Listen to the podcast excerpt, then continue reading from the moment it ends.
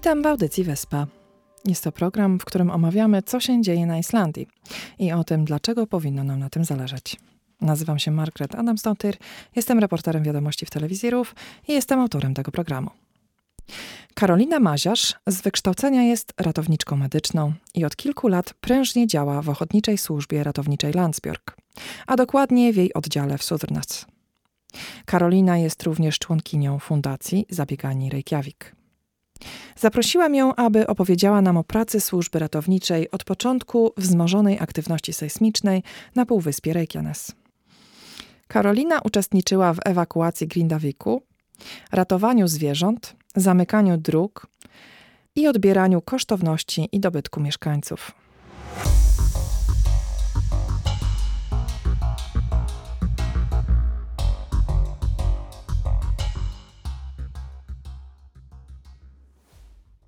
Witam Cię serdecznie i dziękuję, że zgodziłaś się na rozmowę. Zaprosiłam Cię tutaj dziś po to, aby porozmawiać trochę o tym, jak służba ratownicza Landsbjörg pracuje od początku całej tej sytuacji na Półwyspie Reykjanes, czyli zacznijmy od trzęsień ziemi, potem ewakuacja Grindaviku, no i teraz to, to ratowanie dobytku, zwierząt i wszystkiego innego.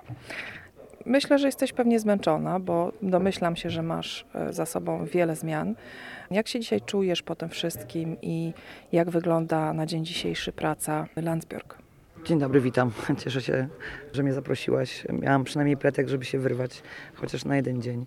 To jest właściwie mój drugi wolny dzień e, od czasu, kiedy ewakuowaliśmy mm, Grindavik. Nikt się tego nie spodziewał tak naprawdę. Znaczy, trzęsienia ziemi zapowiadały, że coś niedobrego się dzieje, ale wszyscy liczyliśmy, że erupcja nastąpi w jakimś takim turystycznym miejscu kiedy w piątek, prawie to już dwa tygodnie, już nie wkrótce będzie minęły, otrzymaliśmy wezwanie, że trzeba zamknąć drogę do Grindawiku ze względu na, na uszkodzenia. Droga była po prostu nieprzejezdna, były pęknięcia, były jakieś wypiętrzenia. Mm, liczyliśmy, że to jeszcze jakoś się rozejdzie po kościach. Mm, od godziny 18 już nikogo nie wpuszczaliśmy do miasta, o godzinie 23 przyszła informacja, że niestety Grindavik trzeba ewakuować, że, że mm, trzęsienia spowodowały poważne uszkodzenia dróg, budynków. Tam po prostu nie da się mieszkać. No i od tamtej pory w akcji bierze już udział ponad 1100 osób. Spędzamy czas w Grindawiku. Teraz y, jest trochę łatwiej, bo są zmiany 8-9 godzinne. Jakoś zostało to poukładane bardziej logicznie, natomiast początki były zdecydowanie trudniejsze po 14-16 godzin. Wszyscy jesteśmy zmęczeni. E, wszyscy jesteśmy zmęczeni, a tak naprawdę jeszcze do erupcji nie doszło. Więc jak do niej dojdzie, to nie wiem, co będzie. Na pewno więcej ludzi potrzebujemy, żeby nam pomogli. No właśnie, ale wczoraj Reinison e, wysunął takie wezwanie do, do całego Landsbjorgu i wezwał ratowników na pomoc z całego kraju. Z tego, co zdążyłam przeczytać, to bardzo wiele osób się zgłosiło do pomocy. Jak to wygląda, e, jeżeli chodzi o pracodawców? Bo ci wszyscy ratownicy to, jest, e, to wy jesteście wolontariuszami oczywiście. E, jak to wygląda? Oni wszyscy przestali chodzić do pracy i są nagle non-stop na zmianie w Landsbjörg? E, myślę, że tak. E, myślę, że tak. Jest e, również wystosowany apel do pracodawców, żeby byli bardziej tolerancyjni w stosunku do pracowników, którzy mają jakieś szczególne umiejętności, szczególne kursy pokończone. My potrzebujemy ratowników ratownictwa górskiego i ratownictwa gruzowego. Oni są bardzo potrzebni na miejscu, żeby zabezpieczać wszystkie ekipy, które tam pracują. Z tego co wiem, pracodawcy no, nie robią problemów jakichś większych. Natomiast na razie, bo to minęło dosłownie kilkanaście dni, jak długo to potrwa i co będzie dalej, to tak naprawdę ciężko sobie wyobrazić. No właśnie, więc zacznijmy od początku. Jeżeli mogłabyś przypomnieć, e, jak e, wyglądała ta ewakuacja Grindawiku, czy, czy ludzie panikowali, e, to była noc, 23 godzina. Czy byłaś obecna podczas tej ewakuacji? Jak to wyglądało? Ja osobiście jakby w samym Grindawiku podczas ewakuacji nie byłam. Akurat miałam funkcję, zamykałam drogę, która prowadziła do Grindawiku, więc, ale mieliśmy styczność z tymi ratownikami, którzy wjeżdżali, wyjeżdżali. Mm, wiem, że e, oddziały, które się tam e, dostały do Grindawiku były podzielone na, na jakieś podgrupy. E, każdy otrzymał konkretne adresy, ilość domów została przydzielona, chodzili praktycznie od domu do domu. Poszło to bardzo szybko. Na szczęście to był piątek. Wiele osób e, wyjeżdża e, na weekendy, więc też w tym Grindawiku nie było aż tylu, tylu mieszkańców, e, których można by się spodziewać w środku tygodnia. Droga była zamknięta od 18, więc ludzie, którzy wracali z pracy z Reykjaviku już na przykład nie wrócili do domów. Nie mieli się jak dostać. ale poszło szybko i, i sprawnie i, i jestem naprawdę zaskoczona bardzo mile. I nie było żadnych dramatycznych sytuacji z tego, co mi mówiono. Wszyscy byli spokojni, e, reagowali pozytywnie, ze zrozumieniem. To nie była sytuacja, która się pojawiła jakby w ciągu pięciu minut. Tak? Już kilka tygodni wcześniej e, były obawy, że coś takiego może się przydarzyć, więc myślę, że jakiś tam psychicznie byli przygotowani na to ludzie, że może dojść do takiej sytuacji. Dobrze, a później jak już udało się ewakuować to miasto, zaczęły się codzienne akcje wpuszczania e, ludzi, mieszkańców i firm, żeby ratować najróżniejsze rzeczy, tak? Czyli żeby zabierać najpotrzebniejsze rzeczy, ratować jakieś cenne rzeczy, które mają, czy dokumenty, czy pamiątki rodzinne, czy, czy, czy co ludzie e, uważają za stosowne. Jak ta operacja przebiegała i jak się organizowaliście w tej sytuacji? E, oczywiście pierwsze, pierwsze dni były chyba najtrudniejsze. My się spodziewaliśmy naprawdę, że ta erupcja e, nastąpi w jakimś bliskim terenie, czy to w samym Gryndawiku, czy gdzieś w najbliższych okolicach gdy po dwóch, trzech dniach, y, ja nie jestem specjalistą, ale z wypowiedzi wulkanologów i sejsmologów odnieśliśmy wrażenie, że to może jeszcze potrwać jakiś czas i że ta erupcja też nie będzie taka gwałtowna, że, że ona nie nastąpi y, na zasadzie jakiejś e, olbrzymiej eksplozji i że ten czas na ewakuację też będzie. I postanowiono e, wpuszczać ludzi, no bo jednak wyszli tak jak stali, którzy nic nie wzięli. Na dzień dzisiejszy wygląda to tak, że osoby, które zamieszkują Grindavik zapisują się na konkretnej stronie internetowej, dostają e, jakieś powiadomienie na zasadzie w jakich godzinach powinni gdzie się stawić. Podjeżdżamy naszymi samochodami przystosowanymi do jazdy w trudnym terenie, ponieważ tak naprawdę Grindavik jest, e, jest naprawdę bardzo zniszczony. Wiele dróg jest zamkniętych. Mm, w ciągu nocy pracują ekipy, które próbują te drogi jakoś e, wyprostować, że tak powiem. Natomiast na drugi dzień wjeżdżamy i są nowe pęknięcia zupełnie w innych miejscach. E, więc te osoby nie mogą się poruszać swoimi samochodami e, osobowymi. E, na ogół bierzemy jedną osobę z każdego adresu do samochodu. Z tymi osobami jednostki jeżdżą pod dom. No niestety mają bardzo mały czas, to jest około 5 minut, żeby zabrać najpotrzebniejsze rzeczy. Na ogół są przygotowani, wiedzą mniej więcej co, gdzie jest, co powinni wziąć. E, ale zdarza się, że po prostu stają w drzwiach i, i nie wiedzą, nie wiedzą, co mają robić. Często musimy podpowiadać, co brać. E, to, co nam też przychodzi do głowy, bo, bo, bo wiadomo, że każdy ma inne priorytety. Byli ludzie, którzy brali naczynia, talerze, obrazy. Jakby to było dla nich najważniejsze. Ja osobiście uważam, że nie wiem, dokumenty, jakieś zdjęcia rodzinne, coś, czego nie będzie można odzyskać. Tak? Natomiast talerze można odkupić. No ale, ale ludzie różnie reagują. Są ludzie, którzy płaczą. Ja mówię, że my tam spędzamy wiele godzin i jesteśmy bardzo zmęczeni, natomiast nie jesteśmy zmęczeni fizycznie, ponieważ my jakby fizycznie nie pracujemy. Owszem, siedzimy w samochodach, jeździmy, pomagamy tym ludziom nosić, natomiast nie jest to męcząca fizycznie praca, natomiast bardzo męcząca psychicznie. Bo to jest po prostu e, bardzo przykre e, przede wszystkim widzieć miasto w takim stanie. E, bardzo przykre widzieć reakcje ludzi, którzy bardzo często żegnają się z własnym domem, bo są przekonani, że nigdy do niego nie wrócą nie wiem co powiedzieć. Tak, to jest bardzo smutne. Zgadzam się z tym. I no, to jest takie na co dzień reagowanie z taką traumą, krzywdą ludzką, którą no, nie możemy nikogo obwinić, bo to jest natura, tak? To są siły natury, które są niezbadane. I e, teraz nadal nie wiemy. I nadal jesteśmy w tym takim e, martwym punkcie e, jakiegoś dziwnego oczekiwania i nie wiemy, jak to dalej pójdzie. Myślę, że jeżeli chodzi o bo, bo ta sytuacja jest cały czas porównywana do Westmanejar 50 lat temu, nie? bo to też całe miasto było ewakuowane. Ale tamta sytuacja była bardziej prosta, bo tam wylała lawa, zalała miasto, ewakuacja nastąpiła, ta erupcja się odbywała, mm, stale y, trwała przez jakiś czas, zakończyła się i można było zacząć odbudowywać. Nie? Tutaj jesteśmy w takim dziwnym okresie nie wiadomo czego. To wszystko się dzieje wolno, ale te, te zniszczenia, tak jak mówisz, następują. Um, wróćmy jeszcze do ewakuacji i, i, co ze zwierzętami? Jak, jak wyglądała ewakuacja zwierząt? Bo to był temat dosyć drażliwy. Zaczęło się od tego, że, że nagle y, wszyscy zauważyli, że, że no pozostały setki zwierząt w Grindawiku i, i najróżniejszych zwierząt, i zwierzęta domowe, i zwierzęta y, takie na farmach, jak wyglądała ta ewakuacja zwierząt? E, Tak, na dzień dzisiejszy, z tego co mi wiadomo, e, prawdopodobnie zostały jakieś koty, natomiast są to koty, które wychodzą same z domu, więc po prostu nie jesteśmy w stanie ich znaleźć, bo one sobie gdzieś tam, e, gdzieś tam chodzą. Mam nadzieję, że jak ktoś kiedyś zobaczy jakiegoś kota, to po prostu go złapie. Więc na dzień dzisiejszy można powiedzieć, że na terenie Grindawiku nie ma żadnych zwierząt, ani domowych, ani hodowlanych. Część osób podczas ewakuacji zostawiła swoje zwierzęta domowe. Wydaje mi się, że byli ludzie w szoku, że po prostu sobie nie zdawali sprawy, że do tego domu nie wrócą na drugi dzień. Mm, Natomiast e, nie można też obwiniać e, ludzi za to. Część osób nie- nie wróciła z pracy już do domu, więc jakby ten pies, kot został w domu, czekał i się nie doczekał.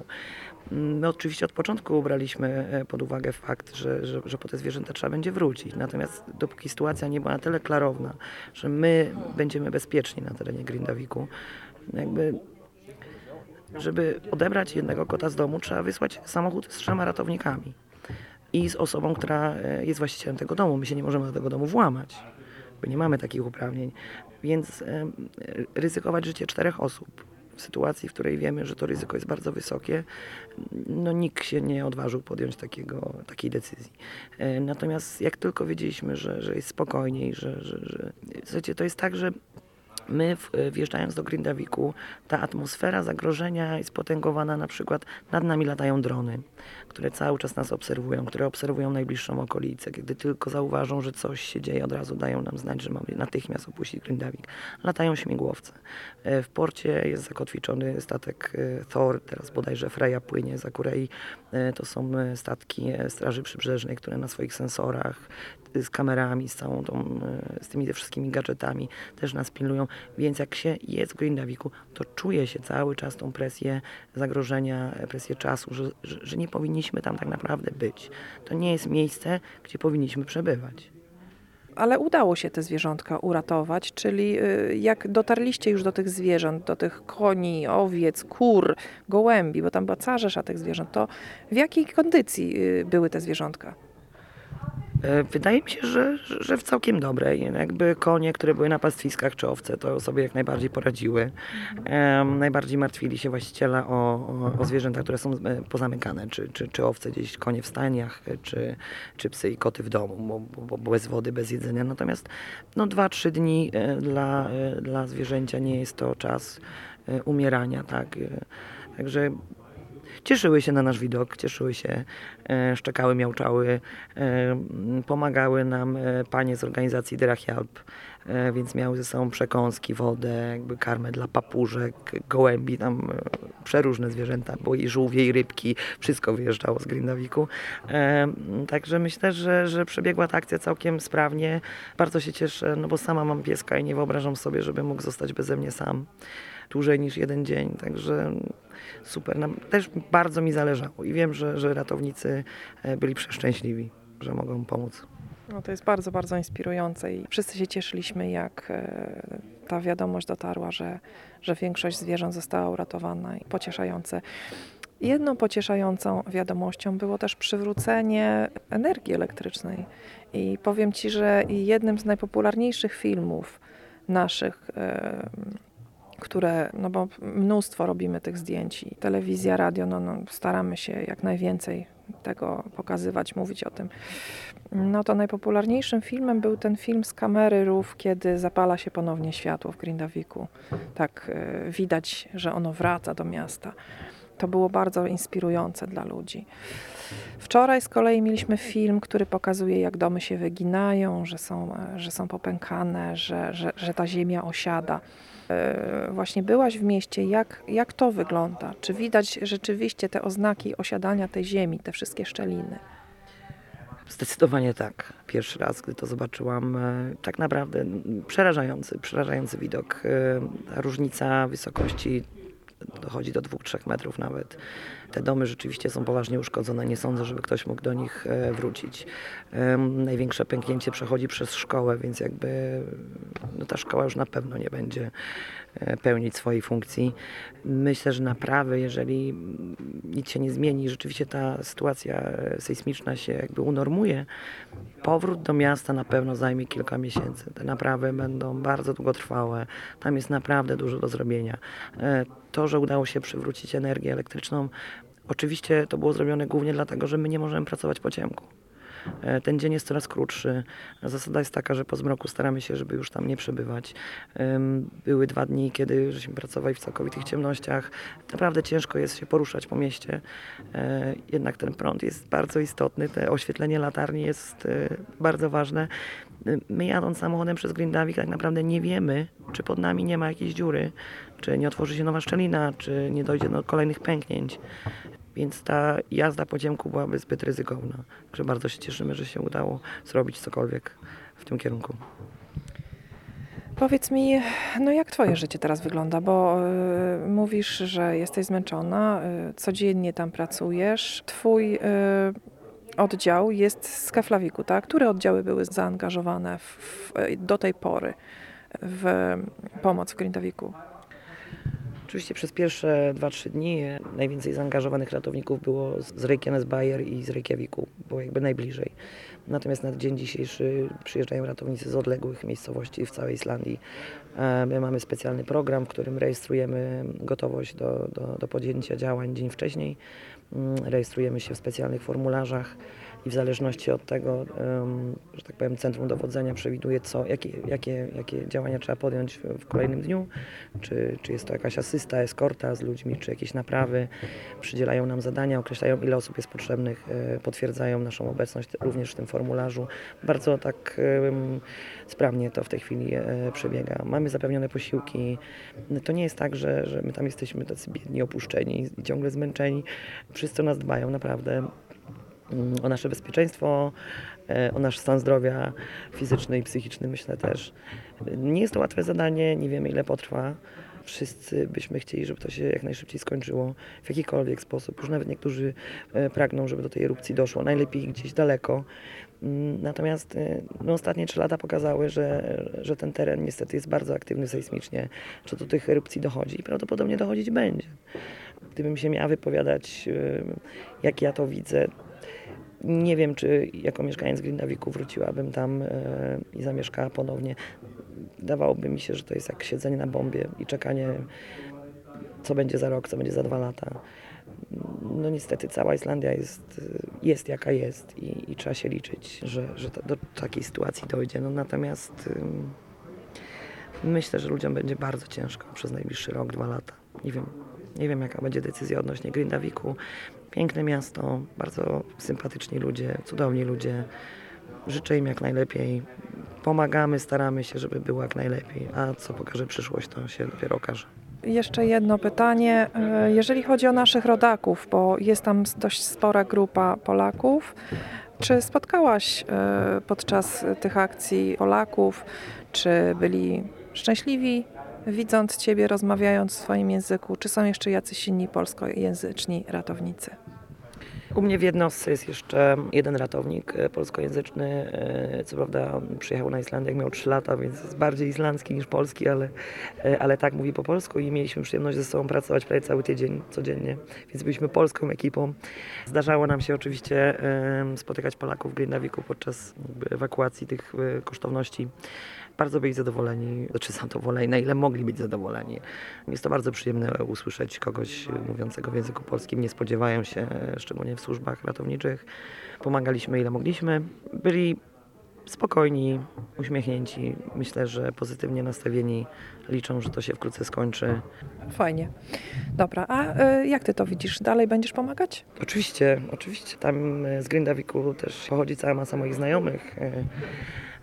Także nie wyobrażam sobie, że, że można zostawić to miasto tak samemu sobie. No, będziemy pomagać tak długo, jak, jak będziemy potrzebni. E, I jak długo będziemy mieli siły i środki. To chyba rzeczywiście największa akcja od wielu, wielu lat na Islandii. porównywalna do, do akcji na Westmaneja, ale jakby tam ten koniec był przewidywalny. Natomiast my tak naprawdę nie wiemy. Nie wiemy, ile to potrwa i jak długo to potrwa.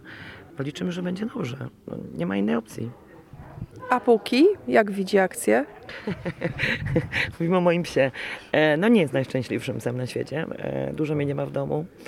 E, właściwie ciągle mnie nie ma w domu. Natomiast, e, jak już kiedyś wspominałam, naprawdę mam cudownych znajomych i wspaniałych sąsiadów, e, więc zawsze mogę liczyć. Oni z nim codziennie kilka razy wychodzą, wypuszczają go na dwór, bawią się z nim. Także nie jest tak, że on siedzi cały dzień sam w domku.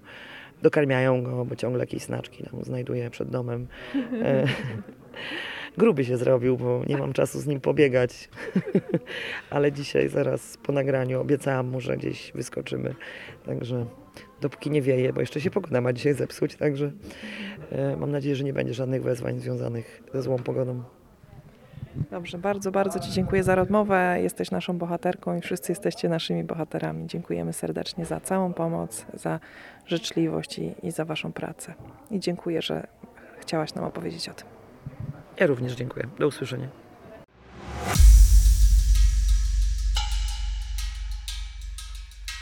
Dzisiejsza piosenka to Solaris, wydana przez nieistniejący już zespół popowo-alternatywny Retro Stefson. Zespół był aktywny w latach 2006 do 2016 i wydał trzy płyty. Wokalista Unstein Manuel Stefansson obrał karierę solisty i prezentera telewizyjnego. Wiadomości z Islandii po polsku można znaleźć na stronie www.ruf.is ukośnik polski. Dziękuję serdecznie za uwagę i zapraszam na poniedziałkowe czytanie w uproszczonym islandzkim.